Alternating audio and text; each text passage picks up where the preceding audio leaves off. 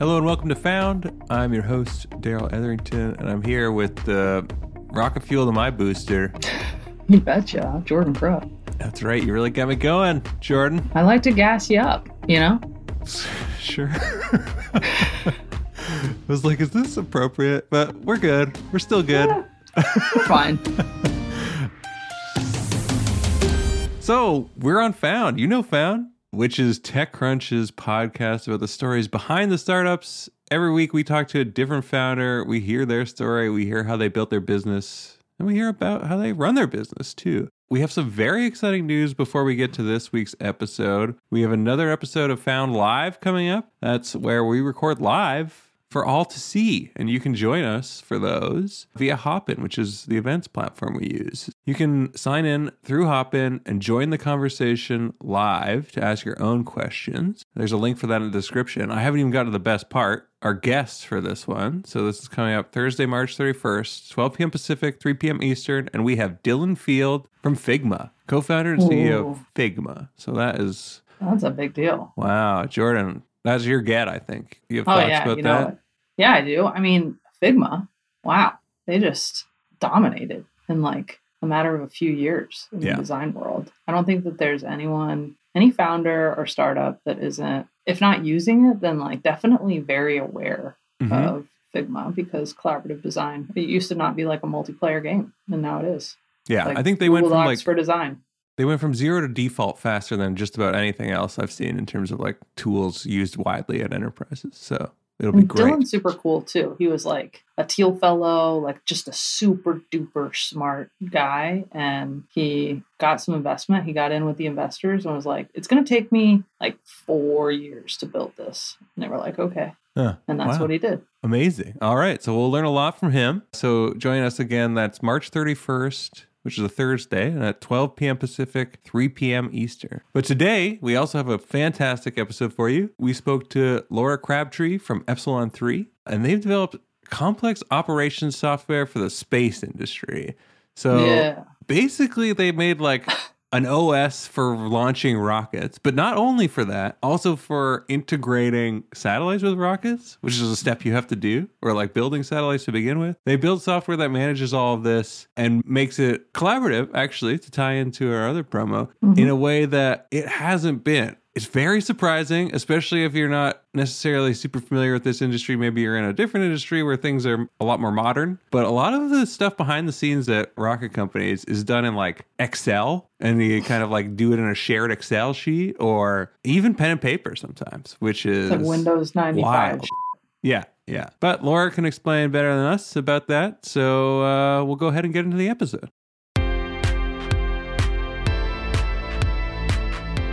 Hi, Laura. How's it going? Hi. I'm I'm great, Darrell. Nice to meet you, and thanks for having me on. Yeah, it's great to have you here. Very excited. I'm personally very excited because you have a space company, which is fun. Not to say that I'm sorry, past found guests and future found guests. I suppose. I like all of your companies equally.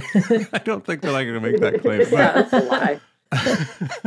but space has a special place in my heart since you know I drove a lot of the coverage here at TechCrunch in past and continue to do a bit here and there. But I know you spoke to Devin on our team, I Laura, did. and he did a great job writing about Epsilon Three and about what it does. But in case our listeners haven't read those, I recommend they go read those. But in case they haven't, can you give us a breakdown of what Epsilon Three is? Sure. Epsilon 3 is operational software for space companies and other complex engineering companies to run and test their billion dollar missions to prevent costly or potentially disastrous mistakes. There's a number of companies using us for integration tests and operations that span a large swath of the different types of companies within the space industry. So, launch, robotics, there are satellite customers and there are customers using us for integration test and everything in between. So that is in a nutshell what we do. I'd love to get into it a little bit more, but you asked for the quick high level. yeah, no, no, we like to just set the stage with the high, high level, but we usually do Yeah. talk more about the it as well. geospatial And I mean, orbiting there's a lot level, in there. You know, the orbit yeah, I know about yes. space too. Yeah. Has a special place Jordan, in my the- heart no. because I was of gonna, sci-fi. like, start to Were you gonna grill me? I don't want to like quiz you with trivia. No, it doesn't. Because then I don't even know the answer to most of the questions I was thinking. I mean, I so could it just tell work. the audience. I could tell Laura and everyone right now. I don't know. I know what. I, I want to know the sci-fi in- references. Oh, like Oh, any yes, and all of them, pretty much. I mean, I'm actually not a big Star Trek fan. But Okay. obviously, I'm lean into Star Wars. I got Battlestar Galactica is in my top five TV show list. All right. I've been reading a lot, like a lot of. I'm in a sci-fi genre in my reading as well. I just finished love the it. Divide series. Oh, I'm gonna I'm gonna Oh, have to oh, look into that one. That's actually really mm-hmm. good. I mean, like Okay. it's it's It is good, Yeah, yeah. it's a fun one. And then I'm on to, gosh, I don't even know what it's called. Broken Shards, something like Okay. that. Sh- Shards of I think I know what space, you're talking shards about. of the, the universe. It's putting me to sleep though. It's like very Dense. wordy. Yeah. Okay. Yeah. Well, have you That can be the challenge. I have you watched right? Babylon But- Five at all? Because that's no, I That's a haven't. question. there's Have you there's a ever? planet on Babylon. Babylon Five that where that's where our name comes from. So Oh, a lot okay, of well, a lot of people what- ask me, and I have to tell them, you know, that it is a nerdy reference. So I have to, Oh. you know, give a nod to the sci-fi and also the Yeah. the fun aspect of it, since Babylon Five is set not in this time period. So Yeah. pretty pretty fun and you know futuristic and we wanted to kind of give sci-fi nod to all the people that love sci-fi out there there have been a few people that actually asked if it was a babylon 5 reference so Oh, cool. they they That's actually understood which it. was awesome Which is actually, Yeah, I mean, yeah. don't take that for granted because that's rare for startups. I feel like most people are like, what the fuck is boo blah blah Yes. or whatever. You know, like they're just like made up words. And shit. What are you doing? Yeah, I mean, we had a recently. I felt so bad. We had Cook's Venture on recently, and I was like, "Is this like a placeholder name that like somebody was like, you're a cook and you have a venture, and then you just named your company?" And he was like, "No, no, no." it actually took us a, l- a few iterations to get on a name that was easily pronounced pronunciated sorry Pr- Wow. Pronounceable? It's happening live. that was bad Yeah. that was real bad Easy to pronounce. Maggie easy to pronounce is smart. much better yes Yeah, let's go. I'm not that. an English like- major. We'll go with that. I am, and for what it's worth, I will not talk shit on your company's name in the future. It's like okay if you do. I, I won't blame you for it. No, I think I it's cool. It's though. good, and I think it's like like I didn't get the reference directly, but I was like, this sounds super spacey, and I like it. And I'll bet like all your clients probably either get it or are like, yeah, that sounds like something we want to do business with, right? So it has that. It is- effect, So I do yeah. really like the name, but I am obviously very biased. So Yeah, Right. I mean, you should like. You gotta like the name. Yeah, it's gonna definitely. be Yeah. attached to you forever. That's step one. yeah, I was told recently by Uh, someone uh, that joined our company that I am now Laura Epsilon Three. I am not Laura Crabtree anymore. Epsilon Three is my last name. now. Oh. So For what it's worth, that's how I That's save pretty cool. founders in my phone. okay. Like their first name Yes. and then their company's Well- name as their last name. name because I don't care. From about now until the, the end of time, I am now Laura Epsilon Three. That's that's cool. That's actually cooler than Crabtree. Not to shit on Crabtree either.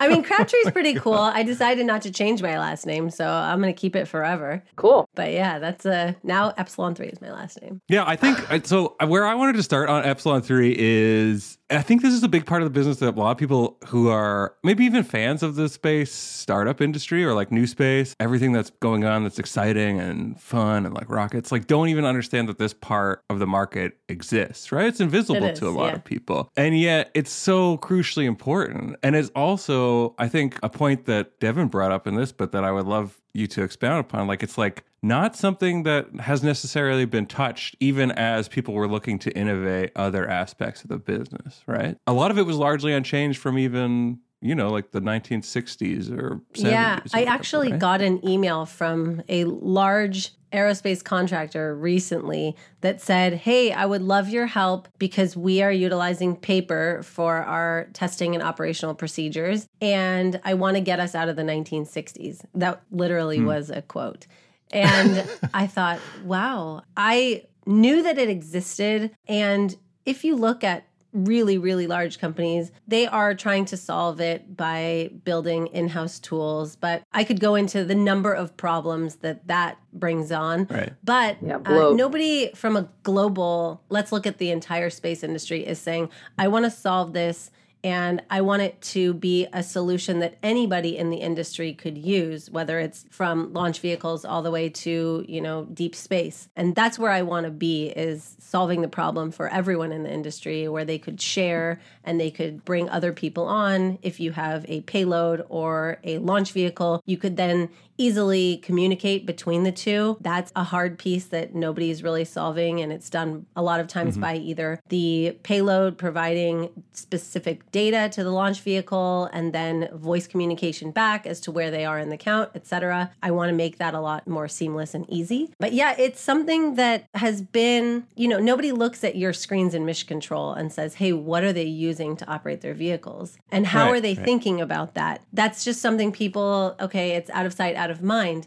But I have lived that life and I know the problems that people have seen and I know the problems that people still have and I want to help them with those problems. You know, I don't want people to have a subpar tool set for their operations because they have to build a tool in house because something doesn't exist that they can buy off the shelf. Mm-hmm. That's where we come in and we say, you know, you have a small team. I know you don't have 10 people to build in house tools. Let's take your in house people and give them back all the time that they would have spent building an in-house tool to do something that moves your business forward. And so that's kind of the reason and rationale behind what we're doing. So as the humanoid in the yeah.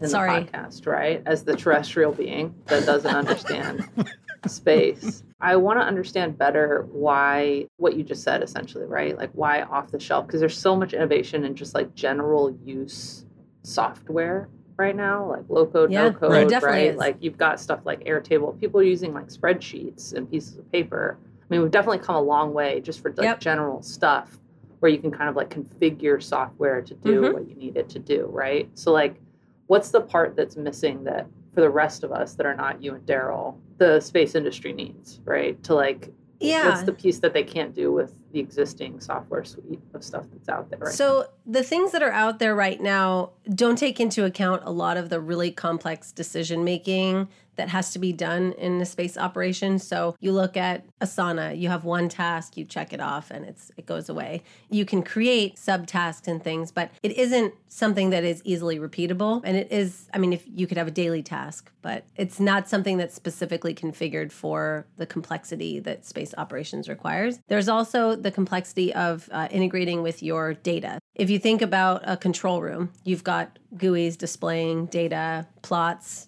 ticker tapes and time tag of data. Then you have your procedure that says, hey, I have to do this step of this procedure at this time. And if you integrate the data, now you don't have to translate from one tool to the other to actually make a decision on where you're going to go next. So we are integrating with satellite or launch vehicle data to help those operators make decisions in the moment rather than having to think, oh, this said I have to be at five volts. Let me go look at the data to make sure it's five volts. And we're also recording all of those decisions that are made so that we have that in the database. So if somebody wants to go back, look at the metrics of what they did last week, last month, last year, they have that data so they have a lot of traceability all the way through the system. Sorry, that was a very long-winded answer. No, no, that, yeah. that actually wasn't as long-winded as I expected expected it to be. You're just crushing it today, Laura.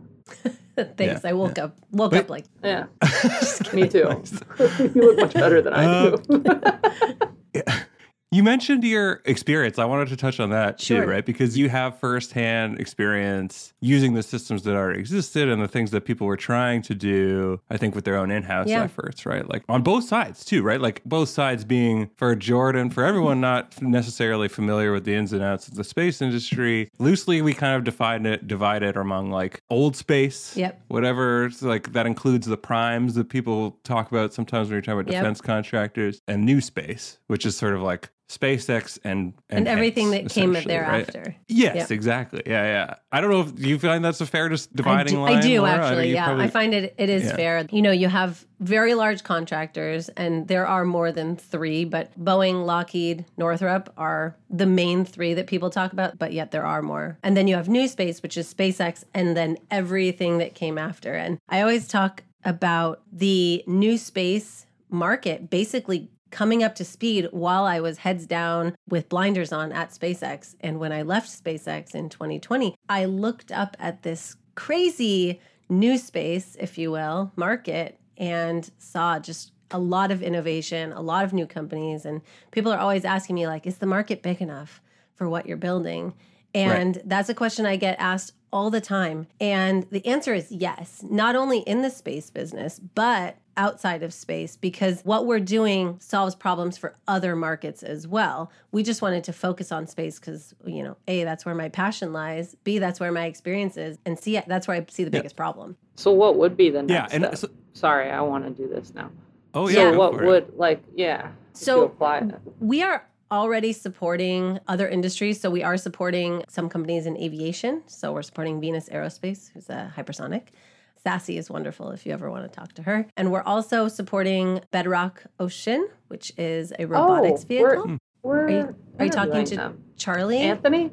oh, oh, you're talking to Anthony. He's great. You'll love him. Yeah, I always mix oh, it Oh, up because cool. he was at Nautilus first, right? Yeah. And now it's Bedrock. Yeah, we're talking to Anthony next week.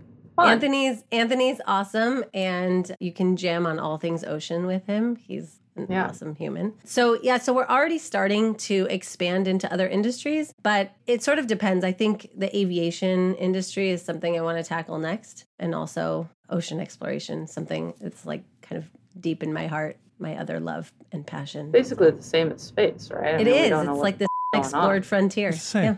but it's closer. yeah. Yeah. But you think it's easier, but it's not easier. No, It's it's, not. not. easier. So No, I learned. I mean, everything I learned about deep sea exploration, I learned from seaQuest DSV, which is another classic sci-fi show. There's some Um, really cool yeah, analog think- missions that are done in deep sea. A lot of the astronauts talk about their deep sea experiences. yeah. So there's a lot of sort of parallels between deep sea exploration and space exploration. So I was Yeah, right. That makes a ton of God, sense. a Yeah. Yeah, yeah. I think it's funny because it's like an area where I don't think people see the applications. Like I think sometimes when we talk about hypersonic transportation, people are like, "Oh yeah, like that makes sense," or like point to point. But beyond that, I think a lot of people see it as very siloed. Like stuff that happens over here in the space industry doesn't really have any applications elsewhere, right? Despite the fact that like say NASA has been crowing for its entire existence about how things we do up in space have impact here on Earth. Yeah. And here are all the reasons why or ways why. There are But so many in terms applications. of yeah. enterprise side and industry side, like it doesn't, it, it's not apparent. Right? It isn't utterly apparent to everyone. And I think that's something that we probably need to do a better job of on Earth is, you know, getting the word out about what's happening in space that actually makes our world better. Mhm. Do you want to go Yeah, to space? yeah. Laura? But I would go to space. good question. It's a curve. That was one of You- my you don't going? seem n- excited. not yet. Do you have a Not ticket? yet. okay. Uh, I need I need a lot more money to get a ticket to space, but I would definitely go. Only four hundred fifty thousand dollars. Yeah, just get one of your investors to fork it up, man. I've got oh, I've got two kids. They use up all my money, so Ah, I don't yeah, have a lot of that. extra money. But there's actually one of my friends started this company called Space for a Better World to bring a lot of that information about what happens in space to us. I think mm-hmm. that is starting, you know, getting people excited and aware of what's going on in space and how that affects our planet and our world, you know. From the experimentation that the astronauts are doing on themselves, on food, on the world, Yeah. to climate and Earth observation and sensing. There's so much that's happening in space that really helps us. I mean, GPS is just one thing that people take for granted all day, Yeah. every day. But it's also like a lot of that stuff that you mentioned, especially when it comes to like medicine or like food technologies. People also don't realize that's the Yes. only place you can do that work and research. You cannot replicate those conditions on Earth. There are things that may approximate it, but it will never give you the exact. same exactly thing, right. Right. So, And there are a lot of companies looking at medical production or manufacturing in space because it is the best environment to do some of those experimentation and production. Yeah. So I'm excited for that yeah, future and, too. and manufacturing and stuff too, like the stuff with material science that's possible is It's very really exciting. exciting. and I've been excited too. people should dig into Yeah. it. I really read all about it, and then I just don't write about it on the website for some reason. No, because I'm too busy elsewhere. One out of every ten of those articles. I'm like, this is so interesting. I wish that someone would share this, someone with a Yeah. website and uh, access to a large audience. hey, I think with I know one of those Yeah. people. but like, so when you were working at those places, did you see you just saw the same problems across both? Because I think the perception is they are very different approaches, right? So a Northrop approaches space and getting to space and working and operating space very differently than a SpaceX does, right? That's kind of the guiding narrative. But it sounds like they share common problems and challenges that you witnessed across both, and we're like, why isn't anyone Yeah. fixing this? There are common problems among new space and old space. I would say that while I was at SpaceX, I did a lot of tool development, like we talked about internal tools. And so I have firsthand knowledge of what happens when you build a tool in house. And it is really hard when you have laser focus on this one vision, you know, getting Dragon to space or getting people to space, to take that focus and reroute it every once in a while to develop tools for getting them to space or for operating your vehicles mm-hmm. efficiently. And so we developed tools in house and they were great. They worked really well. But there was always, you know, what's the next thing? How can I innovate on this? How can I make this better? And I really wanted to continue on that path. So, henceforth, why I wanted to start Epsilon 3 to sort of iterate on what I had done previously. Cool. But what about the actual decision to do it yourself and to start a business? and every- like that wasn't something that was within your frame of experience wasn't. previously, I don't think, just looking at your No, LinkedIn or whatever. It wasn't. It's sort of, I don't want to say it was serendipity, but it sort of happened by sort of accident. I was very excited about what I saw within the industry when I left SpaceX. I went looking for what's the next thing for me? Should I join a startup? Should I go back to Northrop Grumman? And I explored all those avenues, and nothing was really pulling me to say, you have to do this. There were mm-hmm. jobs and there were people that I really wanted to work with, but it wasn't a role that was really exciting to me. So I started asking people what types of tooling they had for their operation. And I talked to probably 20 to 30 different companies from the ranging from Northrop Grumman all the way to, you know, two or five person companies. And they all said similar things. We don't know. We're going to use Word documents because it's there. It's easy. We're going to print it to PDF and then somebody's going to go out to the range and test my engine with a PDF. And I said, well, what if I gave you a better option? Would you use it? And I got a lot of mm-hmm. yeses. That got me thinking maybe I could do this. But, you know, as you pointed out, I don't have experience in running a business, building a business, incorporating. So I started to talk to a bunch of friends that I had, you know, some that had started businesses, some that had, you know, new VCs. I had some connections to friends that were CEOs and leaders in, in other companies in other verticals. So in fintech and other things that I, I don't know anything about, but they are my friends. So hmm. I reached out and asked them, what would you do if you were had an idea and you wanted to see if it was feasible? And he said, well, you have to find a co-founder that will help you on the way. And one of my friends introduced me to Max, who is my COO, and he's amazing. He's very, very good COO. He's very organized and very methodical about our organization and how we do things. Max and I just started talking a couple weeks after I left SpaceX. He said, hmm. Well, I think this could be a business. And I said, Okay, well, what do we do next? So we wrote up a business plan and we started thinking about, you know, what's the first step? And then he said, Well, if we're going to really do this, we need a technical co founder because I know how to write code, but I'm not going to be able to code this. So we started searching for someone who would be excited and interested in what we were doing. And that's when we found Aaron, who's our third co founder. And we just started talking to investors to see if they would have interest because we thought, well, if we're going to do this for real, we need to pay ourselves because hmm. I have a family, Max has a family. Aaron was leaving his very lucrative job. And so we were all sort of needed some kind of income. We couldn't completely bootstrap it. Yeah. So we started talking to friends and family and VCs, and it's kind of the rest is history. Nice. Yeah. But it sounds like you considered bootstrapping was like a oh, possibility. Because you have revenue opportunities relatively early did. on, right? Like once you have something built. So that's not always the case, especially in, in the space industry. yeah, aerospace you're industry. right. You're Yeah. exactly right. And I think we were actually going to do it, and I don't talk about this a lot, but we were actually going to do it in our quote free time because I came from a place where I worked 15, 18 hours a day. Yeah. I was like, oh, well, I'll just do it in the evening and manage this from like eight to midnight every day. And one of our Right. advisors pulled me aside and he was like, Laura, you can't do that.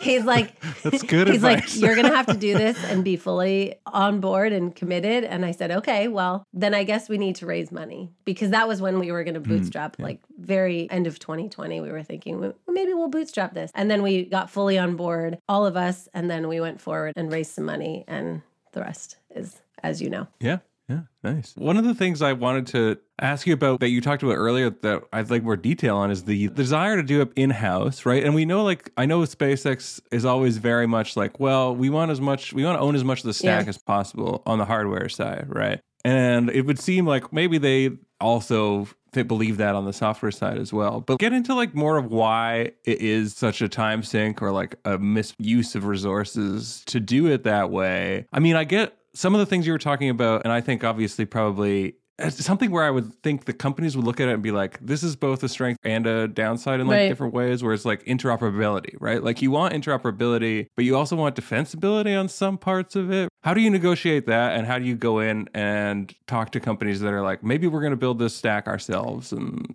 and not Yeah. worry about it outside? I, I think it goes back to speed, right? So Hmm. new space companies want to move as fast as possible. It's all about agile development, the feedback loop to design and how fast you can move. And I can tell you from experience that building something in-house is not fast, nor is it easy.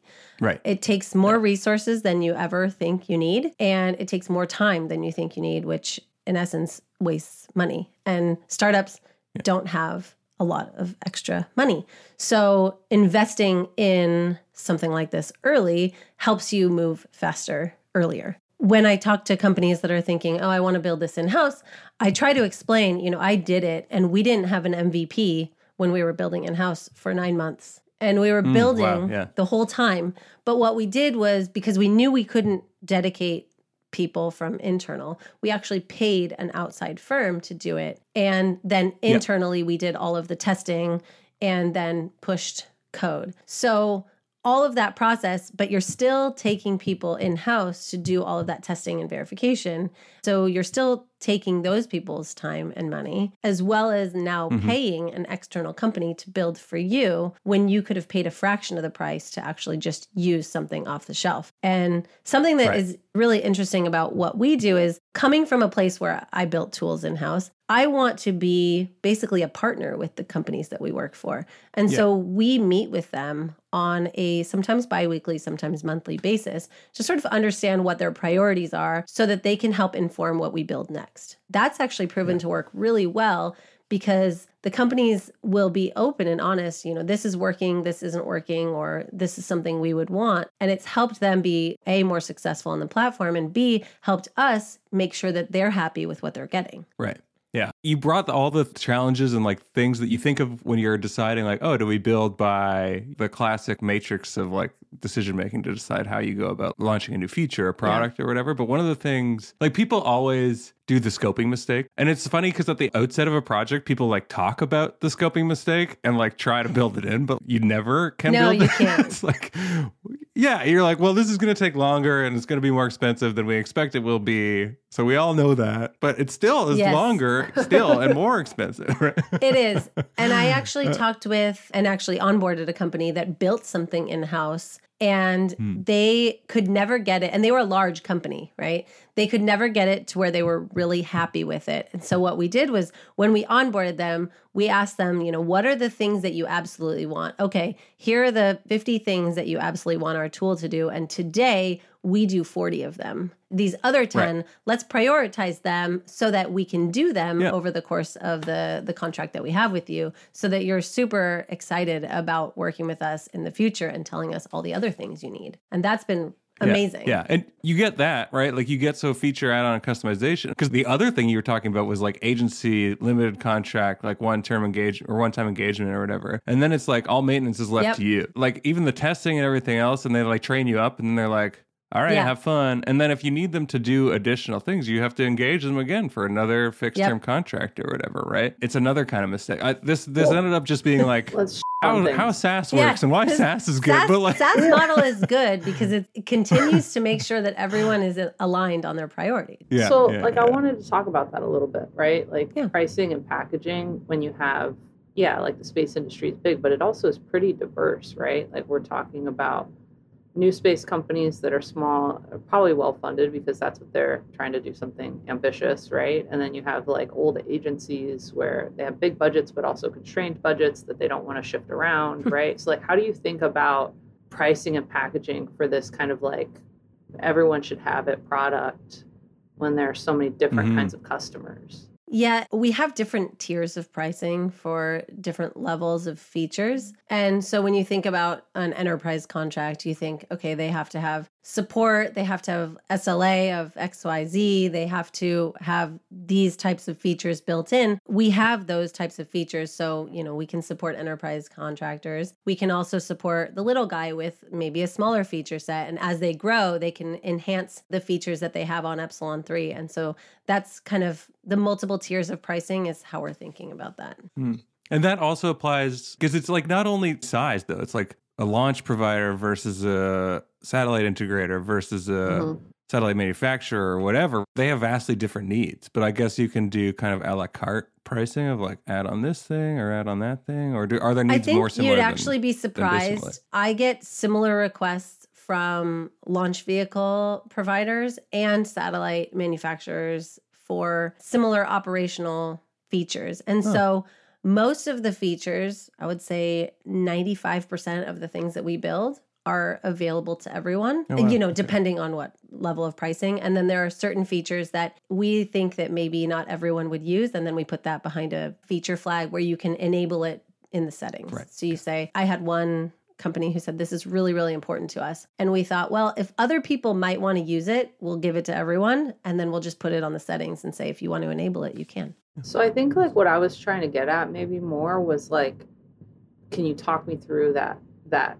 original conversation, right? Like not so much like here is how we solved for it and we did Sure. tiers, but like as you were sitting down and going through the process of like I, I'm always curious about how founders come up with prices, right? Like just Yeah. in general, because it's a weird, not perfect science, right? Where like It particularly if you're category defining, because you're like, there's nothing to benchmark it against. It's not like we're like, oh, let's undercut them and like let's be the premium version of Right. this, right? It's like we do this thing that nobody's done ever, and so let's just throw some numbers out, right? Like what how Mhm. what what happens there? So we started pricing discussions a year ago with some of our early customers, and we said, okay, well, this is what we want to charge you, and they said, okay, that sounds good. And then the next customer. So as you can probably uh, it's pretty imagine, it's, straightforward. it's easily evolving. Yeah. Yeah, yeah. You want to get to the place where it's kind of a no brainer on the return on investment. If you pay $15 a month for Netflix and you get to watch 10 movies a month, now that makes a lot of sense because you're only paying like a dollar fifty a movie. But Right. if they asked you to pay more than that. a hundred dollars a month, you'd say no, thank you. And so you have to Netflix you have could to ask whatever they want from me. Netflix got- could be like, we a just have a direct line to your savings. We'd be like, okay, let's do it. give them everything.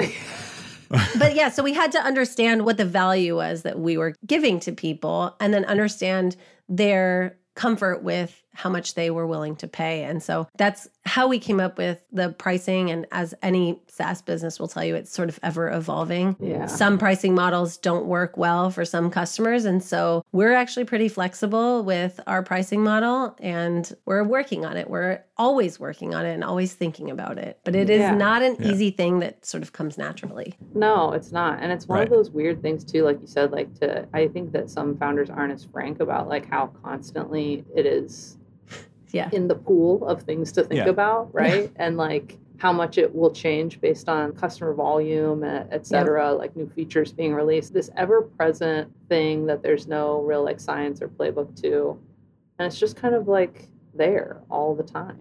But it's also, I think it's on both sides, right? You also hear a lot of criticism about, especially SaaS businesses and companies. Why don't you just post your pricing yeah, on the there's website There's like a lot or of math right? involved on that too, right? Right. Like because you want good But- leads coming in. So But I think buyers are a lot less sensitive to that than people. I think there's like a lot of public moaning about that or whatever, but like actually, the people who are the decision makers and the people who are like able to write the checks care le- a lot less about Yeah. that than people think, Yeah. right? Because I mean, I've done some buying, some SaaS buying, and I was like, if you solve my problem Yeah. and we have the budget, I'm very happy to Yeah. pay it, right? And also then it makes you accountable because I'm paying you Yeah. to, to Well, do it, I mean right? more So, like, yeah, I guess a procurement department's like more comfortable with that. But like there's also the piece where I've heard founders talk about, well, we post our pricing because we want to be super straightforward with it. And that way we know every time someone calls or every time someone emails, like we know they're already comfortable with this one thing, right? Like at least that Right. doesn't become a point of contention. But then there's also like uh, we don't want to post it because maybe we're flexible with certain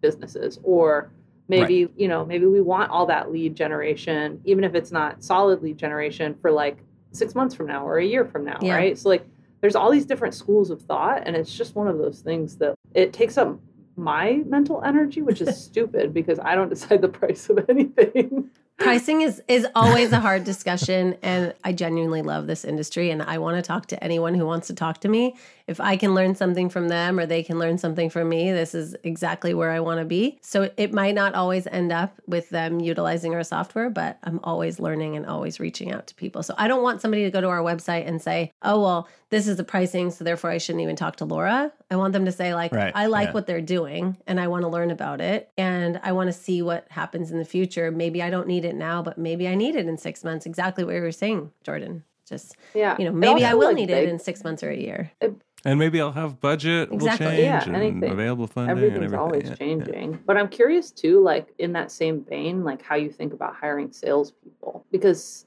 salespeople Hmm. are specific being right like that's a unique personality type that is Yeah. good at selling things not necessarily good at space problems or whatever we want to call them well the So, like- good and bad news right now is that i haven't hired salespeople oh that's you I- you're the sales. I do salesperson. all of it it's me and max Hmm. We Wow. know the product intimately. We know our customers intimately. And we genuinely very much love doing that. So I love all of the outreach. I love talking to people. This is like kind of my home and learning from them. And so, Jordan, this is something I have to think about in the next six months. Uh, Right. Probably Like, actually hiring who do you hire someone from the space Yeah. sales industry or like just a really kick-ass salesperson who can like quickly learn what the fuck's up or like is an interesting problem right It is. to solve is. For. If you solve that problem, can you tell me who I should hire? yeah no i'll spend some of my mental energy It's gonna on be that Jordan. too This is uh Jordan's looking for a That's- job that's again. my- She does this on the podcast. All I the can time, sell. so- I like it. i have never Yeah, sold no, anything in my life but like i believe i could do it But like, in theory, I think I yeah, think like in theory the you can disrupt sell very job well. is a sell thing, right? like I think that yes. yeah, we'll see.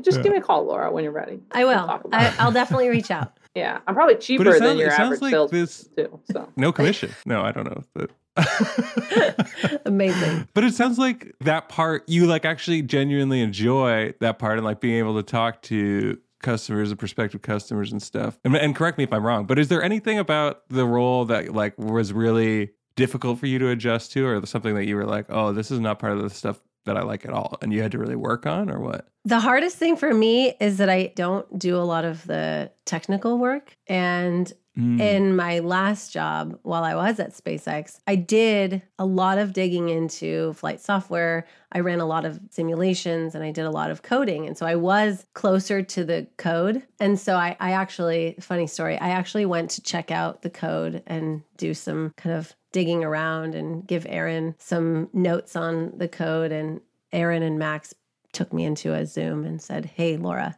don't do that. And I said, don't said, go into our Mm. again, please. and I said, why not? And they said, you have better ways to be spending your time. And I said, okay, you're right. So that was a hard adjustment. Like I, I don't want control of it, but I want to at least like be able to figure out what's going on. But they both told me, Yeah, no. you want to dig around in it. That's fun. Yeah. Is it? Is it? She said Jordan. so that was hard. That was hard for me. And then, you know, the meeting growth expectations, that's something that I am sort of learning because I I'll be honest, like I hadn't started a business before this. Right. So I'm learning about SaaS metrics and I'm learning about how Yeah. to report and grow those things. And that's something that I'm learning to love as time goes by. As I love the numbers coming in from how much engagement we have with our customers and how that's growing every month. That's something that really keeps me excited about what we're doing here. Well, it can be hard too, right? Because like sometimes that's a in conflict. Like the growth expectations from an investor or from a board are Right. kind of like can be in conflict with what your values or mission is or how you're trying to serve your customers, right? And we, Yeah. we like hear this battle all the time between I'm sure. and Right. But especially because you went into it thinking initially like, oh, we're gonna bootstrap Yeah. this and do it kind of off the side of our desk or in our spare time or whatever, and then to go like, oh, now it's in venture world and venture Yeah. metrics are quite different, right? Yeah, the focus is actually on our customers and our team because we think of our customers as sort of an extension of our team. The value is really supporting one another and really supporting the growth of the team, which we think just translates into growth of the company as we hmm.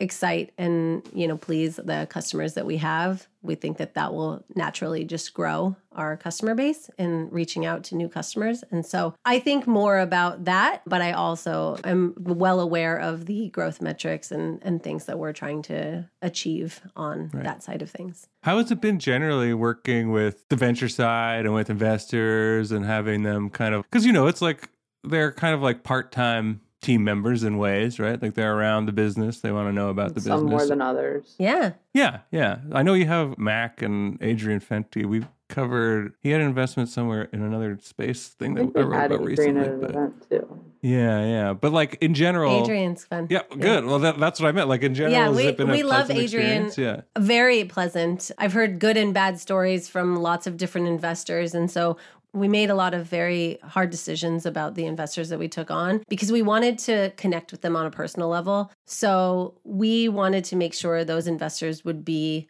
on our team. Mhm. And so we think of the investors that we have as sort of team members and we love them. I can't say enough good things about the investors that we have on our cap table and and our angels are very cool too. I mean, I can email or call the angel investors or any of our VCs and ask for advice or help or support. And yeah, I I think only good things from the investor group that we have. Nice. Well, that Yeah, wasn't that's, very uh, I mean, explosive you're at all. Lucky. I know like, it wasn't come on, controversial. Talk some sh- I was thinking you wanted something more uh, exciting, but honestly, you know, I haven't experienced any of the things that people have told me about investors. You know, I go to dinner with them, and, you know, when we had our on site, a bunch of our investors came and met the team. Oh, and great. we have one investor who came and he talked to the whole team for about an hour about his SaaS experience. And they were all really interested in what he had to say about growing a SaaS business and supporting a SaaS business. And then other investors we met for lunch. So they came and met the team. So Adrian and Mike at Mac, mm-hmm. they came and met the team. And then we've met with Shahin at Lux multiple times. And he's just always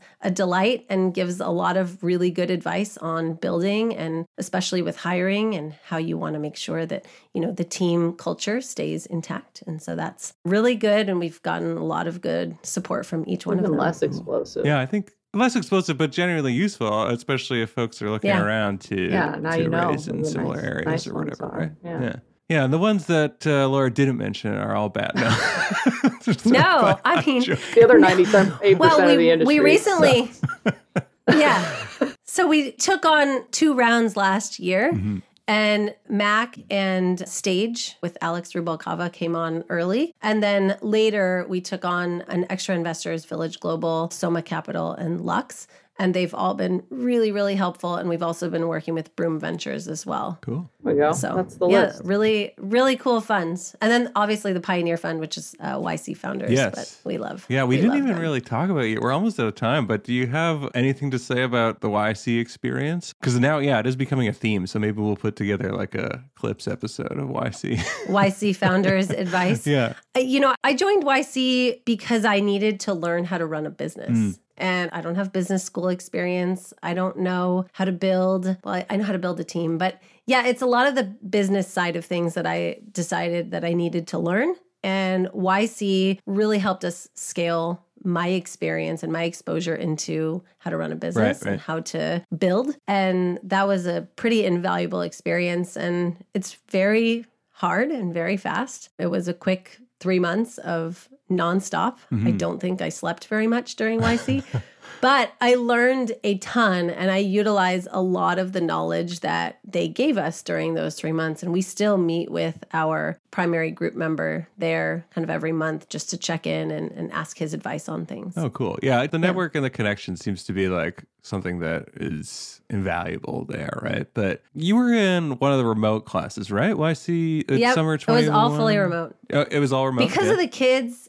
i wouldn't have been able to do it if it was on site Mm, so yeah. it was actually really nice that it was all remote because otherwise i wouldn't have even thought to apply because i there's no way i could live in san francisco for three months Yeah, yeah, yeah. No, I think that's it's really broad and kind of like who they can work with and appeal to, which is like great, Yeah. right? But and I haven't heard I think- anything about you know like anything. It's like you do miss out on some in person networking stuff or whatever, but like by and large, the experience seems to be like no, you still get a lot of those Yeah. kinds of connections and whatever, regardless. So yeah, We've developed a lot of connections with people in our area. So a lot of the YC startups in the Los Angeles area, mm-hmm. sort of in similar verticals like space Yep. or aviation, those are people that we've developed really strong relationships with. And that's been really nice because now I have a network of people to call on if I need advice or, you know, just want to talk through some things. And I really like that I've been able to pull from that community a lot. yeah. No, it's a great community down there and growing too. Like really, a lot of activity, a lot of new companies popping up as. Yeah. I think people kind of like jump out, leap out of the SpaceX or Yeah. whatever, and then they're like, "Oh, I'm gonna go build my own thing," which is super cool. yeah. Yeah, I think. Well, yeah, that's about our time now. But Laura, it's been fantastic talking with you. I want to ask, would you accept? let's say, let's say one of the, the companies flying commercial passengers was like, "Look." We want to use your software, but we want to like a half price deal or something, and then we'll just give you a ticket. would you to take the deal? Is that is that going to work for Oh. you? Without question. this would be like an automatic yes. And this is like a ask I hope my husband is not listening, but this would be like a ask for forgiveness, not for permission Okay, moment. Kids. Just You no tell him after you've about been to space, or No, I'm gonna tell him after I've already oh, accepted okay. a ticket, right? Get the last will and testament sorted out. It's like Ashton Kutcher and Mila Kunis. Did you hear about No. this? No. She got really mad at him. like, it's, oh You yeah. guys are Oh. not caught up on actual space. news. Although So- he he is still taking another mission. No, later, he's right? going Yeah. to. Yeah, like they worked it out, but she was really mad because he bought a ticket and didn't talk to her about it. And she was like, "We have two children, and like you could die in an airlock." And he was like, "Well, That's exactly wanna what my husband said. Yeah, I mean, so anyway, And I said, well, you know, I wor- I worked on one of the vehicles, Right. so clearly I would not have sent people to space in the vehicle if I would not have flown yeah, on it you myself. can Yeah. gaslight him a little bit and be like, "Do you not trust me? Do you not trust my work?" Yeah. yeah, I like it. Hey, I've been through the ringer with this vehicle and I've made sure that it's safe. And so therefore Yeah. I would fly on it. yeah. So if somebody came and asked me, will you fly on Dragon? The answer is yes. Okay, that's out And there. Ashton Kutcher can't say the same thing. So Hopefully, hopefully you get some calls out of this. Although I don't, I don't I- know that we. Yeah. after this conversation, I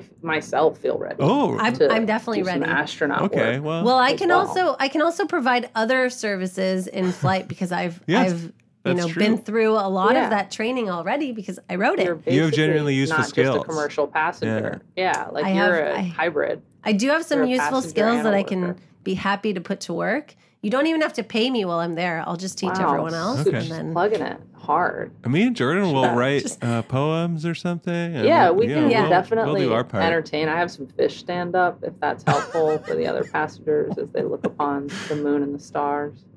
Whatever. fish? Yeah, like fish What- names. You know, have you ever thought Oh, about? Oh, I thought you said you were going to bring your fish to space. No, No, no, like fish stand up, like, uh, comedy, like, like a little act. Jokes Oh. about fish names. yeah, That's what you're I mean they the- are. Okay. If you think about it, they're fun. You know, like Oh my god. tuna. Why? Observational humor about the names of fish bowl. fish. I mean, think of any name like of it. any fish and ask yourself why. And that itself is Wow. funny. Sturgeon. This I is like it. amazing. This is the least useful skill set that That anyone has ever brought to the table. For But it's a great skill set nonetheless. Thank nonetheless. you. Yes, Appreciate it, to Laura. overall. Darrell's been pretty negative to me I'm today. going to need to listen to the fish the fish uh, stand up podcast. Yeah. Yeah, that could get you the Oh, ticket. God. Yeah. The next one. Okay. Well, this has been great. Again, really tight ending, real clean. yeah. Yep but definitely, this has been very fun. yeah, it has been super fun. Yeah. Yeah. Good job, Laura. Yeah. Thanks. Yeah. Thanks for having me.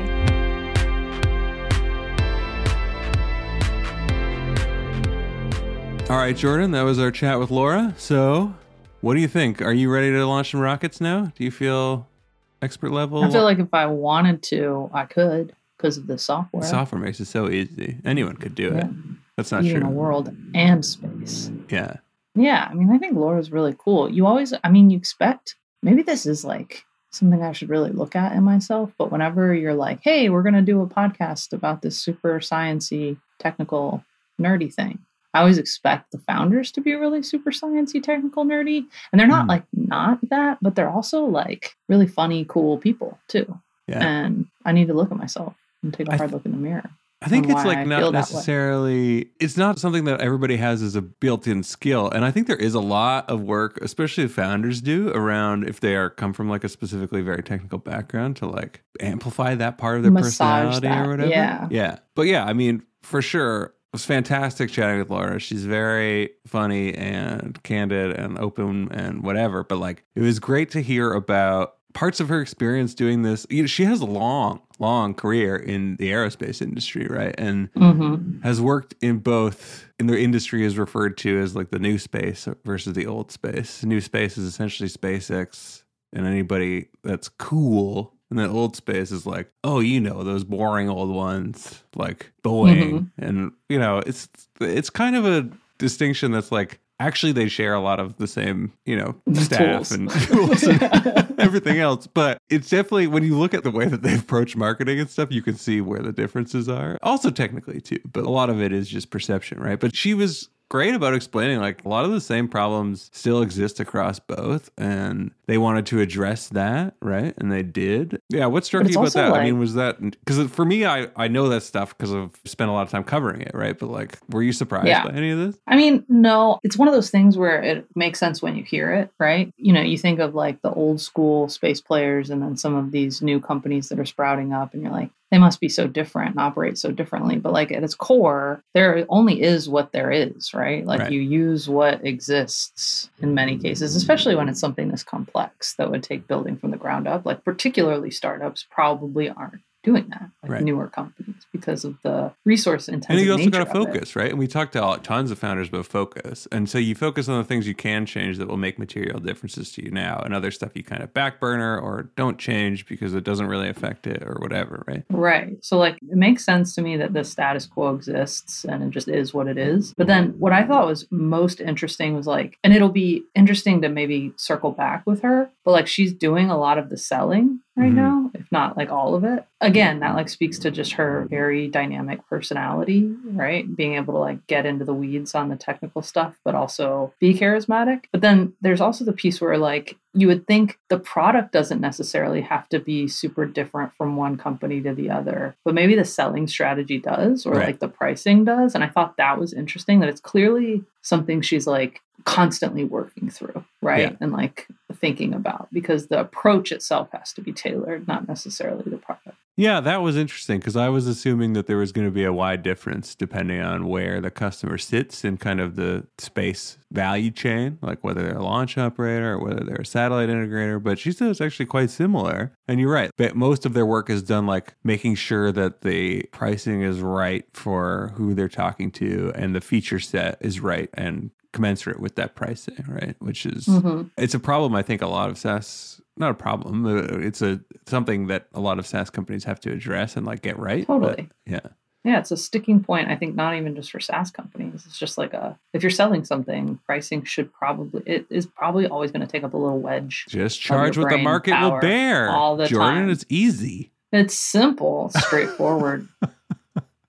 That's how we work, right? Like at uh, TechCrunch. we work. No, that's how we at. TechCrunch work. that was a fun, easy troll. Thank you. Uh, what did um, you think? What stood out to you, man? No, I think it was cool when she was talking about how she like went into the founding of the company, kind of thinking like, oh, like we can just do this in our off hours or whatever. Like, Because if I ever put myself in the shoes of a founder, right, like the biggest thing for me is this risk of like jumping off the cliff, so to speak, right? It's just being yeah, like, okay, the like- security cliff. yes, exactly, exactly. Because it's So so, secure to just be like, that hey, check's coming in. I know the check's coming in. And it was clear that she wanted that, especially, you know, having a young family at the time, right? And like just wanting to be like, okay, this I can count on and I can do this, which is my real ambition. And then hopefully it'll come to life over time. But then realize very, very quickly it's not the way we're going to be able to do it. Like it's just not going to Yeah. work if we do it that way. And so going the venture route instead, right? Which uh, I think was probably a scary moment for her, but it sounded like, you know, she was advised by smart people who had her best interests at heart who were able to convince her to do that, right? Well, it sounds like she really likes her investors. Yeah. So Yeah. I mean, that's always a good feeling. Yeah, definitely. Yeah, uh, we, we don't talk to many founders who are like, I universally don't like my investors. no, I mean nobody's willing to say it, but like you know, Yes, you do You know. know. We, you know, we'll tell you, you can get a sense for it. in this part of the recording in future episodes if we ever get the sense that somebody If really we feel like they probably don't like, yeah, we'll just stir some shit up. Why not? Yeah. but Laura does. And that's why Laura definitely 3 does. Is great. No, it's great for many other reasons, but it is really one of these things where once you hear about it, it's like, of course, of course, this would be needed. I think that they have lots of room to run in terms of different customers to serve. I don't think that market size is going to be a challenge for them, but I'm very interested to continue to watch their progress. Me too. Yeah. All right, let's go to space. Bye. Bye, Jordan. Later, aliens. Oh no, it's the Alien Truther podcast now.